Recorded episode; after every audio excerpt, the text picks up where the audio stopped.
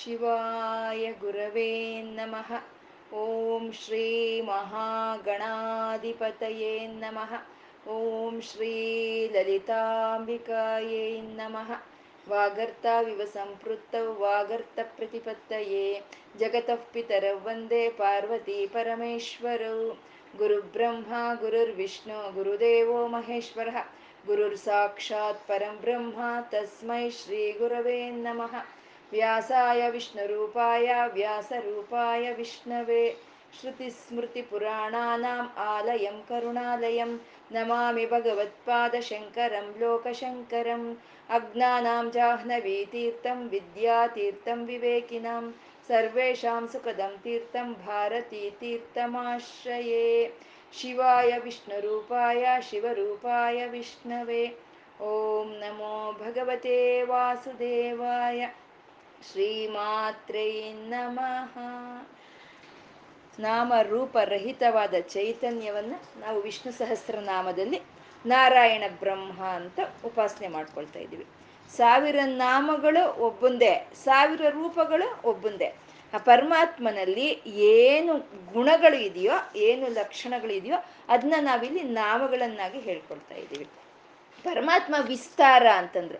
ಆ ಚೈತನ್ಯ ಸ್ವರೂಪನ ನಾಮ ರೂಪರಹಿತವಾದ ಚೈತನ್ಯದ ಒಂದು ಲಕ್ಷಣ ಅಂದ್ರೆ ಅದು ವಿಸ್ತರಿಸ್ಕೊಳ್ಳೋ ಅಂಥದ್ದು, ಅದು ಇದ್ದ ಕಡೆ ಇರುವಂತಹದ್ದಲ್ಲ ಇವಾಗ ಮರ್ಕುರಿ ಯಾವ ರೀತಿ ಅದು ಚಲಿಸ್ತಾ ಇರುತ್ತೋ ಅತಿ ವೇಗವಾಗಿ ಹಾಗೆ ಪರಮಾತ್ಮನ ಚೈತನ್ಯ ಅನ್ನೋದು ವಿಸ್ತಾರವಾಗ್ತಾ ಇರುತ್ತೆ ಅಂತ ಹೇಳ್ತಾ, ಆ ವಿಸ್ತಾರ ಲಕ್ಷಣವನ್ನ ತಾನು ಈ ಪ್ರಕೃತಿಯಲ್ಲಿ, ಈ ಪ್ರಾಣಿಗಳಲ್ಲಿ ಆ ವಿಸ್ತಾರ ಲಕ್ಷಣವನ್ನ ಇಟ್ಟಿದ್ದಾನೆ ಅಂತ ಪರಮಾತ್ಮ ವಿಸ್ತಾರ ಅಂತಂದ್ರು.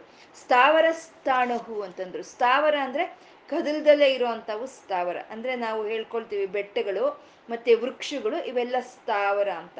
ಸ್ಥಾವರ ಅಂತ ಅಂದ್ರೆ ಬೆಟ್ಟಗಳು ವೃಕ್ಷಗಳು ಎಲ್ಲ ಈ ಪ್ರಪಂಚದಲ್ಲಿ, ಈ ವಿಶ್ವದಲ್ಲಿ ಕದಲ್ದಲ್ಲೇ ಇರುವಂತ ಒಂದು ವ್ಯವಸ್ಥೆ ಇದೆ. ವಿಶ್ವ ವ್ಯವಸ್ಥೆ ಅಂತ ಇದೆ. ಅದನ್ನೇ ಶಾಶ್ವತ ಧರ್ಮಗಳು ಅಂತ ಹೇಳ್ತೀವಿ. ಅವು ಸ್ಥಾವಿರ ಅವ್ರು ಕದಲೋದಿಲ್ಲ. ಅದಕ್ಕೆ ಯಾರ ಆಧಾರ ಅಂದ್ರೆ ಆ ಸ್ಥಾವಿರಕ್ಕೆ ತಾನು ಸ್ಥಾಣು ಆಗಿ, ಅಂದ್ರೆ ತಾನು ಕದಲದಲ್ಲಿ ನಿಂತ್ಕೊಂಡು ಆಧಾರವಾಗಿರುವಂತ ಪರಮಾತ್ಮ ಅವರು ಸ್ಥಾವ, ಸ್ಥಾವರ ಸ್ಥಾಣು ಅಂತಂದ್ರು. ಪ್ರಮಾಣಂ ಅಂತಂದ್ರು. ಪ್ರಮಾಣಂ ಅಂತಂದ್ರೆ ಆ ಪರಮಾತ್ಮನ ಜ್ಞಾನದಿಂದ ಈ ಪ್ರಪಂಚ ಎಲ್ಲ ಸೃಷ್ಟಿಯಾಗಿದೆ. ಈ ಪ್ರಪಂಚ ಸೃಷ್ಟಿಯಾಗಿರೋ ಅಂತ ಒಂದು ಆ ಜ್ಞಾನ ಪರಮಾತ್ಮನಿಂದ ಬಂದಿರೋದ್ರಿಂದ ಪರಮಾತ್ಮನಿಗೆ ಪ್ರಮಾಣ ಅಂತ ಬೇರೆ ಇನ್ನೊಂದಿಲ್ಲ. ಅಂದ್ರೆ ಅವನ್, ಅವನ ಪ್ರಮಾಣಿಸಿ ನೋಡೋದಕ್ಕೆ ಅಲ್ಲಿ ಇನ್ನೊಂದು ವಸ್ತು ಇಲ್ಲ. ಅವನ್ಗ ಅವನೇ ಪ್ರಮಾಣ ಅಂತ, ಅವನ್ಗ ಅವನೇ ಪ್ರಮಾಣ. ಮತ್ತೆ ಪ್ರಮಾಣ ಅಂತಂದ್ರೆ ಅಳತೆ ಮಾಡ್ತಾನೆ. ಯಾವ್ದೆಷ್ಟು? ಪಂಚಭೂತಗಳಲ್ಲಿ ಭೂಮಿ ಎಷ್ಟಿರ್ಬೇಕು, ನೀರು ಎಷ್ಟಿರ್ಬೇಕು, ಅಗ್ನಿ ಎಷ್ಟಿರ್ಬೇಕು, ವಾಯು ಎಷ್ಟಿರ್ಬೇಕು, ಮನುಷ್ಯರ ಒಂದು ಉದ್ದ ಎಷ್ಟು, ಅಗಲ ಎಷ್ಟು, ಇರುವೆಗೆ ಎಷ್ಟು ಕೊಡ್ಬೇಕು? ಎಲ್ಲ ಪ್ರಮಾಣಿಸಿ ನೋಡ್ತಾ ಈ ಸೃಷ್ಟಿಯನ್ನ ಸೃಷ್ಟಿ ಮಾಡಿರೋಂಥ ಪರಮಾತ್ಮ ಪ್ರಮಾಣಂ. ಅವನ ಜ್ಞಾನಕ್ಕೆ ಅವನೇ ಪ್ರಮಾಣ. ಬೀಜಮವ್ಯಯಂ. ಈ ಪ್ರಪಂಚ ಆಗ್ಬೋದು. ಅಥವಾ ಯಾವ ಮನುಷ್ಯರು, ಯಾವ ಪ್ರಾಣಿಗಳಾಗ್ಬೋದು ಅಷ್ಟೇ.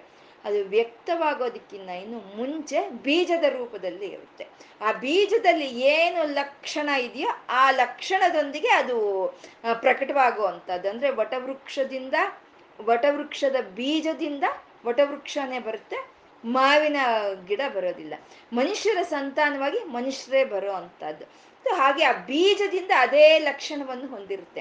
ಆದ್ರೆ ಆ ಬೀಜ ಆ ಲಕ್ಷಣದೊಂದಿಗೆ ಪ್ರಕಟವಾಗಿ ಹೋಗಿರುವಂತ ಕಾರಣವೇ ಅದೇ ಅವ್ಯಯ ಅಂತ ಹೇಳೋದು. ಅದು ಯಾವತ್ತಿಗೂ ಬದಲಾಗ್ದಲೇ ಇರೋ ಅಂಥದ್ದು ಅಂತ ಹೇಳಿ ಅಂಥದ್ದು ಬೀಜವೂ ಅವನೇ, ಅವ್ಯಯವೂ ಅವನೇ. ಅಂದ್ರೆ ಸೃಷ್ಟಿ ಕಾರಣವೂ ಅವನೇ, ಕಾರ್ಯನೂ ಅವನೇ ಅಂತ. ಈ ಬೀಜವೇ ವಿಶ್ವವೇ ಒಂದು ಬೀಜ. ಈ ವಿಶ್ವಕ್ಕೆ ಕಾರಣವಾಗಿರುವಂತ ಚೈತನ್ಯ, ಆ ಎರಡು ಅವನೇ ಅಂತ ಬೀಜ ಮವ್ಯಯಂ ಅಂತ ಹೇಳಿದ್ರು. ಅರ್ಥಃ ಅಂತ ಇದ್ದಾರೆ. ಅರ್ಥಃ ಅಂತಂದ್ರೆ ಒಂದು ಆನಂದ. ನಾವು ಯಾವ್ದಾದ್ರು ಒಂದು ವಸ್ತುವನ್ನ ಪಡ್ಕೊಂಡ್ರೆ ಅದಕ್ಕೇನು ಅರ್ಥ? ಅದಕ್ಕೇನು ಪ್ರಯೋಜನ? ಅಂದ್ರೆ ಯಾವ ವಸ್ತುವೇ ಆದ್ರೆ ಆಗಬಹುದು. ಅದ್ರ ಪ್ರಯೋಜನ ಏನು? ಅದ್ರ ಅರ್ಥ ಏನು ಅಂದ್ರೆ ಆನಂದವೇ. ಅದು ನಮ್ಗೆ ಹೇಳಕ್ ಬರಲ್ಲ. ಸುಮ್ಮನೆ ಆ ವಸ್ತು ಬೇಕು. ಈ ವಸ್ತು ಬೇಕು ಅಂತ ಹೇಳ್ತಾ ಇರ್ತೀವಿ. ಯಾವ ವಸ್ತುವಿನಿಂದಾದ್ರೂ ಸರಿ ನಮ್ಗೆ ಸಿಕ್ಕೋ ಅಂತದ್ದು ಅರ್ಥ, ಪ್ರಯೋಜನ. ಅದೇ ಆನಂದ ಅಂತ ಹೇಳೋದು. ಆ ಆನಂದದ ಸ್ವರೂಪನಾದ ಪರಮಾತ್ಮ ಅವನು ಅರ್ಥ ಅಂತ. ಯಾವ ವಸ್ತುಕ್ಕಾದ್ರೂ ಅರ್ಥವಾಗಿ, ಪ್ರಯೋಜನವಾಗಿ ಅವನು ಇರೋಂಥವನು ಸಚ್ಚಿತ್ ಆನಂದ ಸ್ವರೂಪನು ಅರ್ಥ ಅಂತ. ಅನರ್ಥ ಅಂದ್ರು. ಅನರ್ಥ ಅಂದ್ರೆ ಇವಾಗ ಅರ್ಥವೂ ಅವನೇ ಅನರ್ಥವೂ ಅವನೇ ಅಂತ. ಅಂದ್ರೆ ಅರ್ಥ ಅವನೆಲ್ಲರಿಗೂ ಬೇಕಾಗಿರುವಂತ ಪ್ರಯೋಜನ ಪ್ರಯೋಜಕನವನು ಆದ್ರೆ ಅವನಿಗೆ ಪ್ರಯೋಜನವಾಗಿರುವಂತದ್ದಾಗ್ಲಿ, ಅವನು ತಿಳ್ಕೊಳ್ಬೇಕಾಗಿರೋ ಅಂತದ್ದು ಯಾವ್ದು, ಅವನಿಗೆ ಬೇಕಾಗಿರೋದು ಯಾವುದು ಯಾವುದು ಇಲ್ಲ ಅಂತ ಅನರ್ ಅನರ್ಥ ಅಂದ್ರೆ. ಅಂದ್ರೆ ನಮ್ಗೆ ಕೆಲವು ವಸ್ತುಗಳು ಕೆಲವು ಸಮಯದಲ್ಲಿ ಅರ್ಥವಾಗುತ್ತೆ, ಕೆಲವು ಸಮಯದಲ್ಲಿ ಅನರ್ಥವಾಗುತ್ತೆ.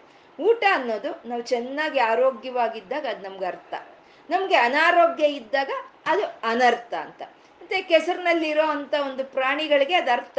ನಮ್ಗೆ ಅನರ್ಥ ಕೆಸರು ನಮ್ಗೆ ಹಾಕ್ಬೇಕು ಒಂದು ಬೋಟು ಅನ್ನೋದು ಒಂದು ನಾವು ನದಿ ದಾಟಬೇಕಾದ್ರೆ ಬೋಟು ನಮ್ಗೆ ಅರ್ಥ. ನೆಲದ ಮೇಲೆ ಅದನ್ನೇ ನಮ್ಗೆ ಹಾಕ್ಬೇಕು ಆದ್ರೆ ಎರಡನ್ನು ಕೊಡೋನು ಅವನೇ ಅಂತ ಅರ್ಥ. ಅನರ್ಥ ಎರಡು ಅವನೇ ಅಂತ ಎರಡು ಒಂದೇ ಕ್ರಮದಲ್ಲಿ ಕೊಟ್ಟಿರೋ ಅಂತ ಒಂದು ನಾಮಗಳು ಇವು. ಅರ್ಥ, ಅನರ್ಥ ಅಂತ. ಮಹಾಕೋಶ ಎಲ್ಲವೂ ಎಲ್ಲ ಬೆಳೆ ಬಾಳೋ ಅಂತ ಎಲ್ಲ ಅಮೂಲ್ಯವಾದ ವಸ್ತುಗಳನ್ನು ನಾವು ಇಡೋ ಅಂತ ಒಂದು ಪ್ರದೇಶವನ್ನ ಕೋಶ ಅಂತ ಹೇಳ್ತೀವಿ. ಈ ಎಲ್ಲ ಪಂಚಭೂತಗಳಿಂದ ಹಿಡಿದು ಈ ಪ್ರಕೃತಿಗಾಗಿ ಕೆಲಸ ಮಾಡ್ತಾ ಇರೋ ಎಲ್ಲ ಶಕ್ತಿಗಳು, ಎಲ್ಲ ಪ್ರಾಣಿಗಳು ಯಾರಲ್ಲಿ ಇದೆಯೋ ಅವನೇ ಕೋಶ ಅಂತ ಹೇಳ್ತಾ ಇದ್ದಾರೆ. ಮಹಾಕೋಶ. ಈ ಪ್ರಪಂಚವೇ ಒಂದು ಕೋಶ. ಅದ್ಭುತವಾದಂಥ ಒಂದು ರೀತಿಯಲ್ಲಿ ಸೃಷ್ಟಿಯಾಗಿರುವಂಥ ಈ ಪ್ರಪಂಚವೇ ಒಂದು ಕೋಶ. ಯಾಕೆಂದ್ರೆ ಈ ಪ್ರಪಂಚದಲ್ಲೇ ಎಲ್ಲ ಅಡಿಗೆ ಇರುವಂತಹದ್ದು ಒಂದು ಈ ಸಮುದ್ರ ಅನ್ನೋದು ಜಲಕ್ಕೆ ಅದು ಕೋಶವಾಗಿರುತ್ತೆ. ಭೂಮಿ ಅನ್ನೋದು ಪ್ರಾಣಿ ಪಕ್ಷಿಗಳಿಗೆ ಒಂದು ಗಿಡಗಳಿಗೆ ಕೋಶವಾಗಿರುತ್ತೆ. ಕಾಡು ಅನ್ನೋದು ಪ್ರಾಣಿಗಳ, ಒಂದು ವೃಕ್ಷಗಳಿಗೆ ಕೋಶವಾಗಿರುತ್ತೆ. ಅದಕ್ಕೆಲ್ಲ ಚೈತನ್ಯ ಎಲ್ಲಿಂದ ಬರ್ತಾ ಇದೆಯೋ ಅದೇ ಮಹಾಕೋಶ ಅಂತ. ಆ ಈ ಕೋಶಗಳಿಗೆಲ್ಲ ಅಲ್ಲಿಂದ ಚೈತನ್ಯ ಬರ್ತಾ ಇದೆ ಅಂತ ಒಂದು ಮಹಾಕೋಶ ಅಂತಂದ್ರು ಮಹಾಭೋಗ ಅಂತ ಇದ್ದಾರೆ. ಭೋಗಗಳು ಅಂದ್ರೆ ಅನೇ ನಾವು ನಮ್ಗೆ ಮನಸ್ಸಿಗೆ ಬರೋ ಅಂತ ಒಂದು ಅನುಭವಗಳನ್ನೇ ನಾವು ಭೋಗ ಅಂತ ಹೇಳ್ತೀವಿ. ಅಂದ್ರೆ ಯಾವ ಭೋಗವಾದ್ರೂ ಏನೋ ಒಂದು ಸುಖ ಪಡ್ತಾ ಇದ್ದೀವಿ ಅಂದ್ರೆ ಆ ಸುಖದ ಒಂದು ಅನುಭವ ನಮ್ಗೆ ಸಿಗ್ತಾ ಇದೆ ಅಂತ. ಹಾಗೆ ಹೇಳೋವಾಗ ನಾವು ಭೂಮಿ ಹೇಳ್ತೀವಿ. ಭೂಮಿಯಿಂದ ನಮ್ಗೆ ಸಂತೋಷ ಅಂತ ಹೇಳ್ತೀವಿ. ಭೂಮಿ ಹೇಳ್ತೀವಿ. ಪಶು ಪಕ್ಷಾದಿಗಳನ್ನ ಹೇಳ್ತೀವಿ. ಚಿನ್ನ, ಬಂಗಾರ, ಬೆಳ್ಳಿ ಇದನ್ನೆಲ್ಲ ಹೇಳ್ತೀವಿ. ಕೆಲವು ಸಮಯ ಆರೋಗ್ಯವನ್ನು ಹೇಳ್ತೀವಿ. ಭಾಗ್ಯನೇ ಅದು ಮಹಾಭಾಗ್ಯ ಅಂತ. ಇನ್ನು ಗಂಡ, ಹೆಂಡತಿ, ಮಕ್ಕಳು, ಸ್ನೇಹಿತರು, ಸತ್ಸಂಗ ಎಲ್ಲ ಹೇಳ್ತೀವಿ, ಎಲ್ಲ ಭಾಗ್ಯಗಳೇ ಅಂತ. ಆದ್ರೆ ಮಹಾಭೋಗ ಅನ್ನೋದು ಆ ಈಶ್ವರ ಚೈತನ್ಯ ಅಂತರ್ಯಾಮಿಯಾಗಿ ನಮ್ಮ ಶರೀರದೊಳಗೆ ವ್ಯಾಪಿಸ್ಕೊಂಡು ಈ ಭೋಗಗಳನ್ನೆಲ್ಲ ಅನುಭವಿಸ್ತಾ ಇರುವಂತ ಜೀವ ಚೈತನ್ಯವೇ ಮಹಾಭೋಗ ಅಂತ ಹೇಳೋದು. ಆ ಜೀವ ಚೈತನ್ಯವೇ ಪ್ರಪ್ರಥಮವಾದ ಭೋಗ. ಹಾಗೆ ಆತ್ಮಸ್ವರೂಪದಲ್ಲಿ ಇರುವಂತ ನಾರಾಯಣ ಅವನು ಮಹಾಭೋಗನು ಅಂತ ಹೇಳ್ತಾ ಇದ್ದಾರೆ. ಮಹಾಧನಹ ನಮ್ಗೆ. ಯಾವುದರಿಂದ ಒಂದು ಧನ್ಯತೆ ಲಭ್ಯವಾಗುತ್ತೋ, ಯಾವುದ್ರ, ಯಾವ ದ್ರವ್ಯದಿಂದ ನಮ್ಗೆಲ್ಲವೂ ನಮ್ಗೆ ಸಮಕೂರ್ತಾ ಇದೆಯೋ ಅದನ್ನೇ ನಾವು ಧನ ಅಂತ ಹೇಳ್ತೀವಿ. ಅಂತ ಮಹಾಧನ, ಆ ವಿಷ್ಣುವೇ ಮಹಾಧನ, ಯಾರಿಗೆ ಏನು ಬೇಕಾದ್ರೂ ಆ ಕೊಡೋ ಅಂತ ಒಂದು ಪರಮಾತ್ಮ ಮಹಾಧನ ಅಂತ ಹೇಳಿದ್ರು. ಈ ಶ್ಲೋಕದಲ್ಲಿ ಪುರುಷಾರ್ಥಗಳಲ್ಲಿ ನಾಲ್ಕು, ಧರ್ಮ, ಅರ್ಥ, ಕಾಮ, ಮೋಕ್ಷ, ಪುರುಷಾರ್ಥಗಳಲ್ಲಿ ನಾಲ್ಕರಲ್ಲಿ ಒಂದಾದಂಥ ಅರ್ಥ ಪ್ರಯೋಜನವನ್ನ ಹೇಳ್ತಾ ಇರುವಂತ ಶ್ಲೋಕ ಇದು.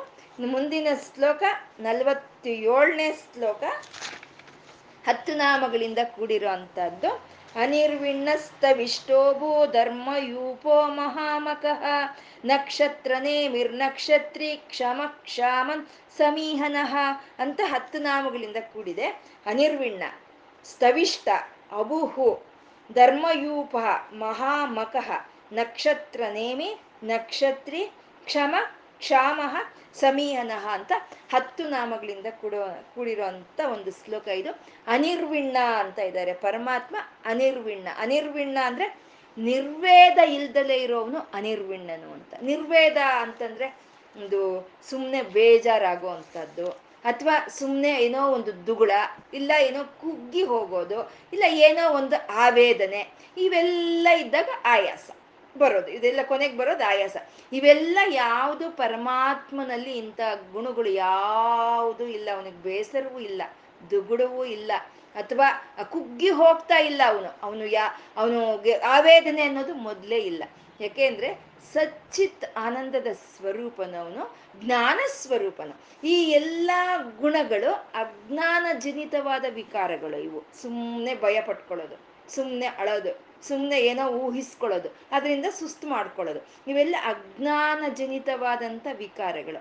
ಜ್ಞಾನ ಸ್ವರೂಪನಾದ ಪರಮಾತ್ಮನಲ್ಲಿ ಎಲ್ಲಿ ಅವಕಾಶ ಇದೆ ಈ ಇದಕ್ಕೆ? ಈ ದುಗುಡುಗಾಗ್ಬೋದು, ಬೇಸರವಾಗಾಗ್ಬೋದು, ಆವೇದನೆ ಆಗ್ಬೋದು. ಇವೆಲ್ಲ ಎಲ್ಲಿ ಸ್ಥಾನ ಇದೆ ಅವನಿಗೆ ಅಂತ ಅವನು ಅನಿರ್ವಿಣ್ಣ ಅಂತ ಹೇಳ್ತಾ ಇದ್ದಾರೆ. ಇಂಥ ಲಕ್ಷಣಗಳು ಯಾವುದು ಅವನಲ್ಲಿ ಇಲ್ಲ ಅಂತ. ಪಾಪ ಅವನೇನ್ ಮಾಡ್ತಿದ್ದಾನೆ? ಈ ಸಹಸ್ರನಾಮ ನಮ್ಗೆ ಹೇಳ್ತಾನೆ ಇದೆ. ಅವನಲ್ಲಿ ಏನು ಗುಣಗಳು ಇದೆಯೋ ಅದನ್ನ ಅವನು ಹಂಚಿಕೊಡ್ತಾ ಇದ್ದಾನೆ, ಪ್ರಕೃತಿಗೆ, ಪ್ರಾಣಿಗಳಿಗೆ ಹಂಚಿಕೊಡ್ತಾ ಇದ್ದಾನೆ. ಆಕಾಶ ಯಾವತ್ತಾದ್ರೂ ಆವೇದನೆ ಇತ್ತ ಆಕಾಶಕ್ಕೆ? ಇಲ್ಲ. ಗಾಳಿ ಯಾವತ್ತಾದ್ರೂ ಕುಗ್ಗಿ ಹೋಯ್ತಾ? ಇಲ್ವೇ. ನೀರಿಗೆ ಆವೇದನೆ ಇತ್ತ? ಅಥವಾ ಬೆಂಕಿಗೆ ಏನಾದ್ರೂ ಒಂದು ದುಗುಳ ಅನ್ನೋದು ಇತ್ತ? ಭೂಮಿಗೆ ಆ ಒಂದು ಅವೇದನೆ ಅನ್ನೋದು ಬಂತ? ಇಲ್ವಲ್ಲ. ಇವು ಯಾವಕ್ಕೂ ಬರ್ಲಿಲ್ಲ. ಇವು ಯಾವ ನಿತ್ಯ ನೂತನವಾಗಿ ನಿತ್ಯ ಒಂದು ಉತ್ಸಾಹದಿಂದ ಇರುವಂತದ್ದು ಇವಕ್ಕೆ ಯಾವ ಬೇಸರವಾಗ್ಲಿ, ಆವೇದನೆ ಆಗ್ಲಿ, ಕುಗ್ಗಿ ಹೋಗೋದಾಗ್ಲಿ ಇವ್ಯಾವೂ ಇಲ್ಲ ಈ ಪ್ರಕೃತಿಯಲ್ಲಿ ಇರೋಂಥ ಯಾವುದೇ ಒಂದು ಇದಕ್ಕೆ. ಸಮುದ್ರ ನೋಡಿ, ನಿತ್ಯವೂ ಉತ್ಸಾಹವೇ ನಿತ್ಯವೂ ಉತ್ಸಾಹವೇ, ಸಂತೋಷದಿಂದ ನಿತ್ಯವೂ ಅದು ಓಡ್ತಾ ಇರುತ್ತೆ, ನಿತ್ಯವೂ ಓಡ್ತಾ ಇರುತ್ತೆ. ಆ ಪರಮಾತ್ಮನ ಚೈತನ್ಯದ ಲಕ್ಷಣವೇ ಆ ಸಮುದ್ರ, ಆ ರೀತಿ ನಿತ್ಯವೂ ನಿತ್ಯವೂ ಆನಂದದಿಂದ ಅದು ವ್ಯವಹರಿಸೋ ಹಾಗೆ ಮಾಡೋ ಅಂಥದ್ದು ಅಂದ್ರೆ ಪ್ರಕೃತಿಗೆ ತಾನು ಹಂಚಿಕೊಟ್ಟಿದ್ದಾನೆ ತನ್ನಲ್ಲಿ ಇಲ್ದಲೇ ಇರೋ ಅಂತ ಒಂದು, ಆ ಗುಣಗಳು ಯಾವ ಈ ಪ್ರಕೃತಿಯಲ್ಲೂ ಇಲ್ಲ. ಅವನು ನಿರ್ವಿಣ್ಣನ, ಅವನು ಅನಿರ್ವಿಣ್ಣನ, ಅವನ ಹತ್ರ ಯಾವುದೋ ಅವಿಕಾರವಾದಂತ ಒಂದು ಯಾವ ಗುಣಗಳು ಇಲ್ಲ ಅಂತ. ಈ ಗುಣಗಳು, ಈ ಬೇಸರವಾಗ್ಬೋದು, ಈ ದುಗುಡವಾಗ್ಬೋದು, ಈ ಕುಂದಿ ಹೋಗೋದು, ಈ ವೇದನೆ ಪಟ್ಕೊಳ್ಳೋದು, ಈ ಆಯಾಸ ಪಟ್ಕೊಳ್ಳೋದು ಸುಮ್ ಸುಮ್ಮನೆ ಸುಮ್ ಸುಮ್ಮನೆ ಇವು ಸುಮಾರು ಪ್ರಾಣಿ ಪಕ್ಷಿಗಳಲ್ಲಿ ಇಲ್ಲ ಅವು. ಈ ಈ ಗುಣಗಳೆಲ್ಲ, ಅದರಲ್ಲಿ ಪ್ರಾಣಿ ಪಕ್ಷಿಗಳಲ್ಲಿ ಇರೋದಿಲ್ಲ. ಅದಕ್ಕೆ ಸುಮ್ ಸುಮ್ಮನೆ ಬೇಜಾರು ಆಗಲ್ಲ, ಸುಮ್ ಸುಮ್ಮನೆ ಆಯಾಸವೂ ಆಗೋದಿಲ್ಲ ಅವಕ್ಕೆ. ಇದರಲ್ಲಿ ಒಂದು ನಮ್ಗೆ ಹೆಚ್ಚಿನ ಭಾಗ ಲಕ್ಷಣಗಳಿರೋದು ಮನುಷ್ಯರಲ್ಲೇ. ಒಂದು ಸುಮ್ಮನೆ ವೇದನೆ, ಸುಮ್ಮನೆ ಕುಗ್ಗಿ ಹೋಗೋದು, ಸುಮ್ಮನೆ ಏನೋ ಊಹಿಸ್ಕೊಳ್ಳೋದು, ಎಲ್ಲ ಮಾಡ್ತಾ ಸುಸ್ತು ಮಾಡ್ಕೊಂಡು ಮಾಡೋ ಕೆಲಸ ಬಿಟ್ಬಿಡೋ ಅಂಥದ್ದು, ಈ ಲಕ್ಷಣಗಳು ಇರೋ ಅಂಥದ್ದು ಮನುಷ್ಯನಲ್ಲೇ. ಮತ್ತೆ ನಾವೇನು ಮಾಡ್ಬೇಕು? ವಾಗರ್ತ ವಿವ ಸಂಪೃತ ವಾಗರ್ತ ಪ್ರತಿಪತ್ತಯೇ. ನಮ್ಮ ತಂದೆ ತಾಯಿ ಆದಂತ ಅವರ ಲಕ್ಷಣಗಳನ್ನ ನಾವು ಅನುಸರಿಸ್ಬೇಕು ಪರಮಾತ್ಮನಲ್ಲಿ ಸುಮ್ಮನೆ ದುಗುಳ ಇಲ್ಲ ವೇದನೆ ಇಲ್ಲ, ಕುಗ್ಗಿ ಹೋಗುವಂಥದ್ದಿಲ್ಲ, ಆಯಾಸ ಮಾಡ್ಕೊಳ್ಳೋ ಅಂಥದ್ದಿಲ್ಲ ಮತ್ತೆ ಆ ಲಕ್ಷಣಗಳನ್ನ ನಾವು ಅಳವಡಿಸ್ಕೊಳ್ಳೋದಕ್ಕೆ ನಮ್ಮ ಕೈಲಾದಷ್ಟು ನಾವು ಪ್ರಯತ್ನ ಮಾಡಬೇಕು. ಯಾಕೆಂದ್ರೆ ತಂದೆ ತಾಯಿಯ ಒಂದು ಲೆಗಸಿ ಅಂತೀವಿ. ಆ ತಂದೆ ತಾಯಿಯ ಲೆಗಸಿಯನ್ನ ಮುಂದೆ ತಗೊಂಡು ಹೋಗೋರೆ ಮಕ್ಕಳು. ಮತ್ತೆ ಆ ಪಾರ್ವತಿ ಪರಮೇಶ್ವರರು ನಮ್ಮ ತಂದೆ ತಾಯಿ ಅಲ್ವಾ? ಅವರ ಒಂದು ಈ ವಿಕಾರಗಳನ್ನ ನಾವು ಆಚೆಗೆ ದಬ್ಬಿ ಅವರ, ಅವ್ರ ಮಕ್ಕಳು ನಾವು ಅನ್ನೋ ರೀತಿ ನಾವು ಪ್ರವರ್ತಿಸಿದ್ರೆ ಆವಾಗ ಭಗವಂತನಿಗೆ ಸಂತೋಷ ಆಗುತ್ತೆ ಅಂತ. ಇದನ್ನೇ ಚೈತನ್ಯ ಕುಸುಮಪ್ರಿಯ ಅಂತ ಹೇಳಿದ್ರು. ಚೈತನ್ಯಾಗ್ರ ಸಮಾರಾಧ್ಯ ಅಂತ ಹೇಳಿದ್ರು. ಆ ಚೈತನ್ಯವೇ ಪರಮಾತ್ಮನಿಗೆ ಇಷ್ಟ ಆಗೋದು. ಆ ಚೈತನ್ಯ ಸ್ವರೂಪನಾದ ಪರಮಾತ್ಮನಲ್ಲಿ ಈ ವಿಧವಾದ ಯಾವುದೇ ಒಂದು ವಿಕಾರಗಳು ಇಲ್ಲ ಅಂತ ಅನಿರ್ವಿಣ್ಣ ಅನ್ನೋ ಒಂದು ನಾಮ ನಮ್ಗೆ ಇಲ್ಲಿ ಹೇಳ್ತಾ ಇರುವಂಥದ್ದು. ಸ್ತವಿಷ್ಟ ಅಂತಂದ್ರು. ಸ್ತವಿಷ್ಟ ಅಂದ್ರೆ, ಆ, ಯಾವುದು ಈ ರೀತಿ ವಿಕಾರಗಳು ಇಲ್ದಲೇ ಇರುವಂತ ಪರಮಾತ್ಮ ತಾನು ಒಂದು ಸ್ಥೂಲವಾದ ಒಂದು ಶರೀರವನ್ನು ತಗೊಂಡಿದ್ದಾನೆ. ಆ ಚೈತನ್ಯಕ್ಕೆ ಒಂದು ನಾಮರೂಪ ಇಲ್ಲ. ಆದ್ರೆ ಅದು ಒಂದು ಚ ಒಂದು ಆಕಾರವನ್ನು ತಗೊಳುತ್ತೆ. ಅವನು ತಗೊಂಡಿರುವಂತ ಸ್ಥೂಲವಾದ ಆಕಾರ ಯಾವುದು ಅಂದ್ರೆ, ಈ ವಿಶ್ವವೇ, ಈ ವಿಶ್ವದ ಆಕೃತಿಯಲ್ಲಿ ತನ್ನನ್ನು ತಾನು ಪರಮಾತ್ಮ ಪ್ರಕಟಿಸ್ಕೊಂಡಿದ್ದಾನೆ ಅವನು.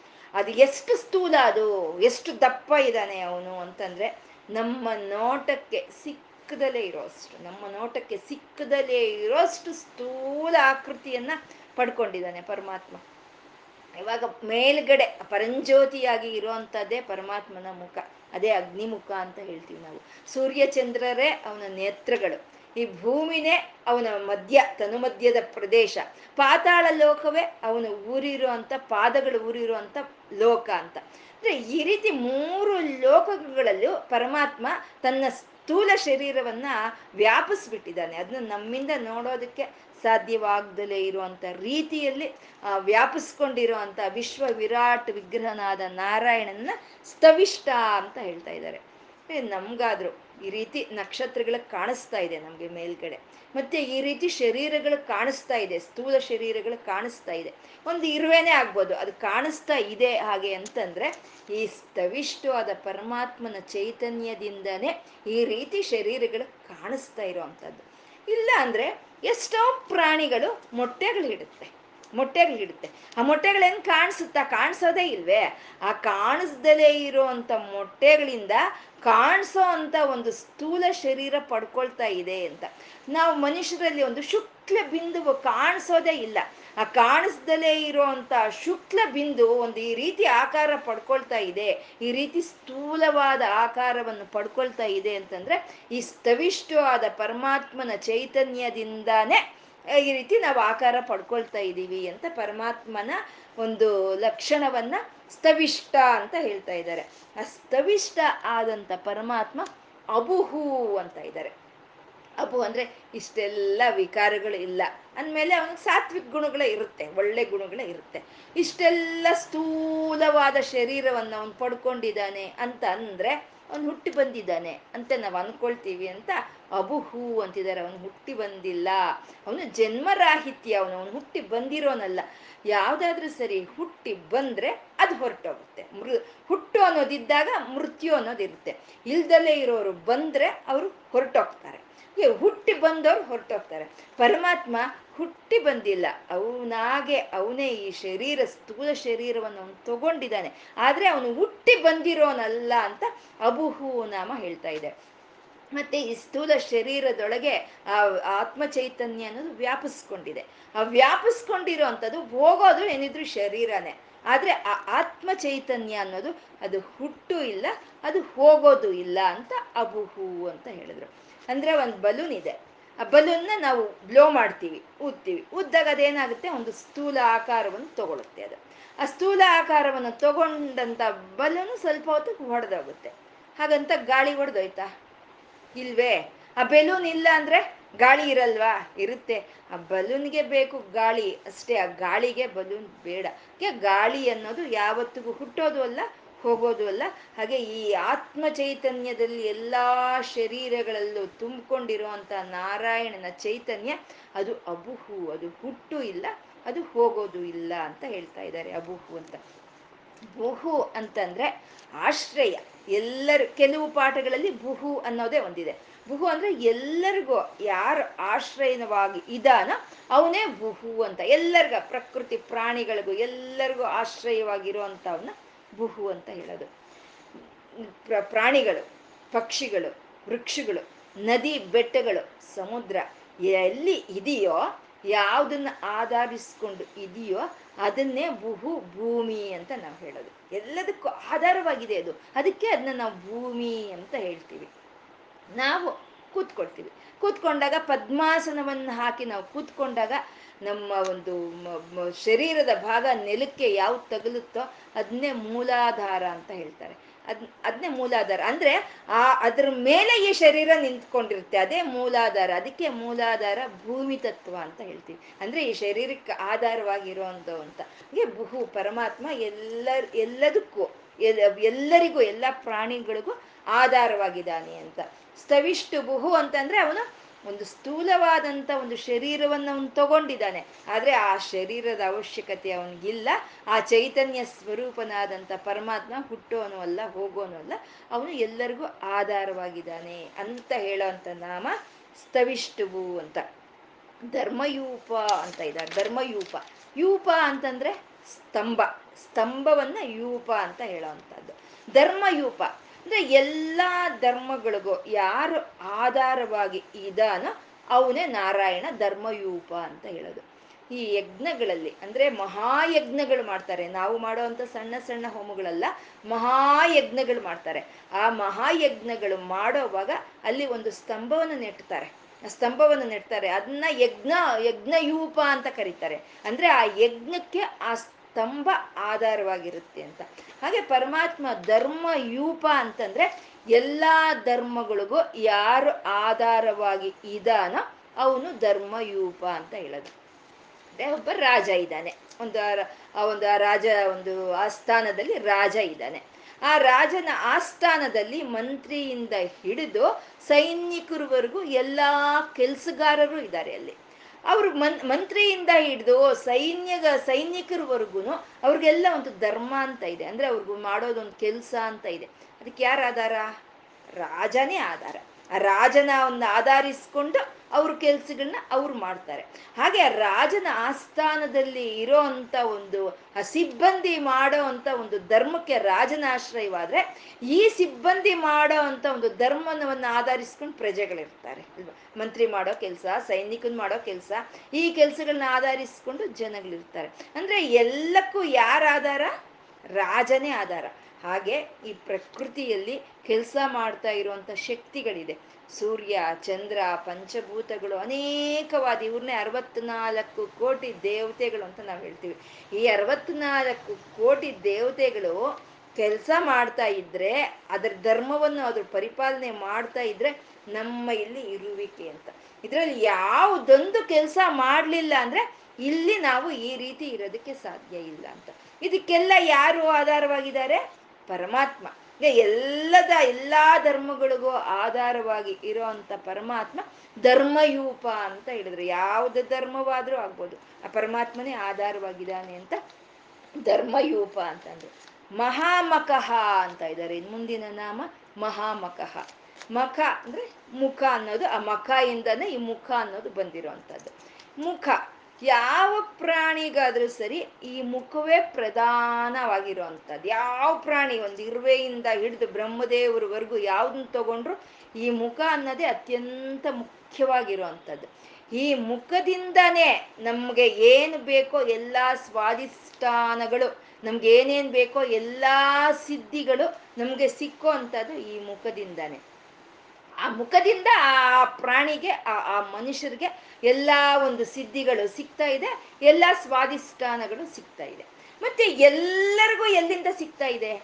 ಎಲ್ಲರಿಗೂ ಯಾವ ಮುಖದಿಂದ ಎಲ್ಲ ಸ್ವಾದಿಷ್ಠಾನಗಳು ಸಿದ್ಧಿ ಆಗ್ತಾ ಇದೆಯೋ ಆ ಮುಖವನ್ನೇ ಮಹಾಮಕಃ ಅಂತ ಹೇಳ್ತಾ ಇದ್ದಾರೆ. ನಮ್ಗೆ ನಮ್ಗೆ ವೈಯಕ್ತಿಕವಾಗಿ ನಮ್ಮ ಮುಖ ನಮ್ಗೆ ಕೊಡ್ತಾ ಇದೆ ನಮ್ಗೆ ಬೇಕಾಗಿರೋ ಸಿದ್ಧಿಗಳನ್ನ ಆದ್ರೆ ಸಮಸ್ತಕ್ಕೂ ಸಿದ್ಧಿಯನ್ನು ಕೊಡ್ತಾ ಇರುವಂತ ಪರಮಾತ್ಮನ ಮುಖ ಮಹಾಮಕಃ ಅಂತ ಹೇಳ್ತಾ ಇದ್ದಾರೆ. ಮತ್ತೆ ಯಾವುದೇ ಒಂದು ಧರ್ಮಕ್ಕೆ ನಾವು ಅಂತ ಕೆಲ್ಸಗಳಿಗೆ ಯಜ್ಞವೇ ಆಧಾರ. ಯಜ್ಞ ಅಂದ್ರೆ ಮತ್ತೆ ನಾಲ್ಕು ಜನನ ಕರೆದು ಹೋಮ ಮಾಡೋದು ಅಂತ ಅಲ್ಲ. ನಾವು ಮಾಡೋ ಅಂತ ಕೆಲ್ಸಗಳೇ ಯಜ್ಞ ಅಂತ ಹೇಳೋದು. ಬಾ ಯಜ್ಞ ಮಾಡ್ದಂಗಾಯ್ತು ಅಂತ ನಾವು ಹೇಳ್ತಾ ಇರ್ತೀವಲ್ವ? ಹಾಗೆ ನಾವು ಮಾಡೋ ಅಂತ ಕೆಲ್ಸಗಳ ಯಜ್ಞ. ಈ ಪ್ರಪಂಚ ಯಜ್ಞವೇ ಒಂದು ದೊಡ್ಡ ಯಜ್ಞ. ಅದೇ ಪರಮಾತ್ಮ ಮಾಡ್ತಾ ಇರೋದು. ಆ ಯಜ್ಞಗಳಿಂದಾನೇ ನಮ್ಗೆ ಯಾವ್ದಾದ್ರೂ ಸರಿ ಸಿದ್ಧಿ ಆಗುತ್ತೆ.